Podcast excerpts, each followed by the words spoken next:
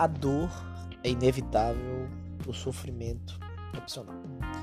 Essa frase mexe comigo ao vê-la nas redes sociais, principalmente o perfil da Natália Arcuri, me fez refletir o fato de como as pessoas elas lidam com a dor.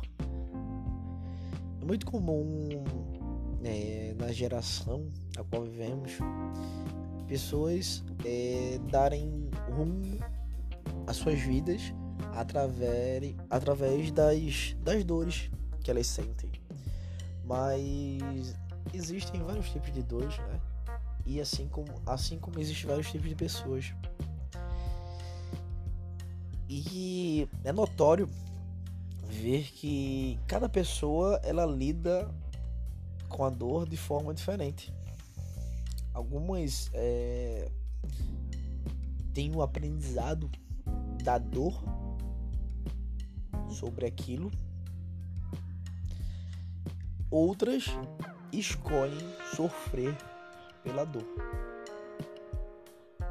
Mas nesse jogo mental e psicológico que a gente trata as nossas dores, os nossos problemas, temos as opções de escolhas, certo? Ou seja, cada um tem a maturidade que é desenvolvida ao longo do tempo para lidar com a dor. Mas como é que realmente a gente lida com a dor? Isso é, isso é uma questão que foi me levantada através desse, dessa frase, porque não, nós não escolhemos a dor que queremos, ou a dor maior ou a dor menor. Só, muitas vezes somos só forçados a apenas senti-la. Ah, mas sentir em que sentido, Vitor? No sentido de que somos forçados e somos levados a algumas situações a sentir a dor. Mas nem sempre, ou melhor, a maioria das vezes, não estamos preparados para tratar as nossas dores.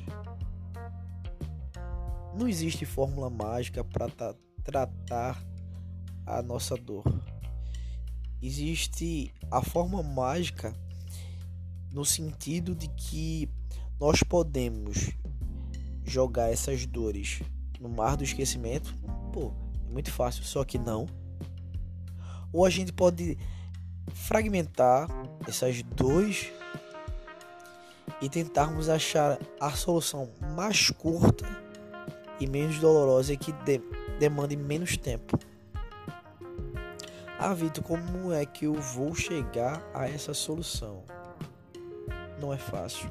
É um caminho muito, podemos dizer assim, que longo, mas vá à origem do seu problema, da sua dor, da sua emoção. Liste quais são as suas emoções e quais emoções estão atreladas àquelas dores. As emoções profundas, ou as emoções, tanto a emoção quanto o riso, quanto a felicidade, quanto a tristeza. Ou seja, você vai listar quais emoções estão relacionadas àquelas dores. Feito isso, você vai visualizar quais sentimentos ou quais emoções no geral vai estar atrelado à sua dor. E você vai tratar sobre esses sentimentos, é sobre essa raiz, quais quais caminhos você pode modelar para o aprendizado daquela dor. Feito isso, você tem sua jornada. Cabe você ou não optar pela, pelo sofrimento ou pelo aprendizado. Valeu!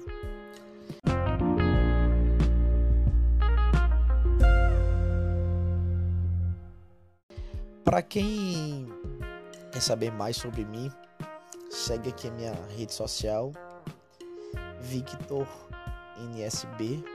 E para quem quer dar sugestões de novos podcasts, podem mandar um e-mail para mim ou falar diretamente no meu Instagram e o meu e-mail victor victon v i c t o n barros arroba gmail.com. Até mais, um abraço.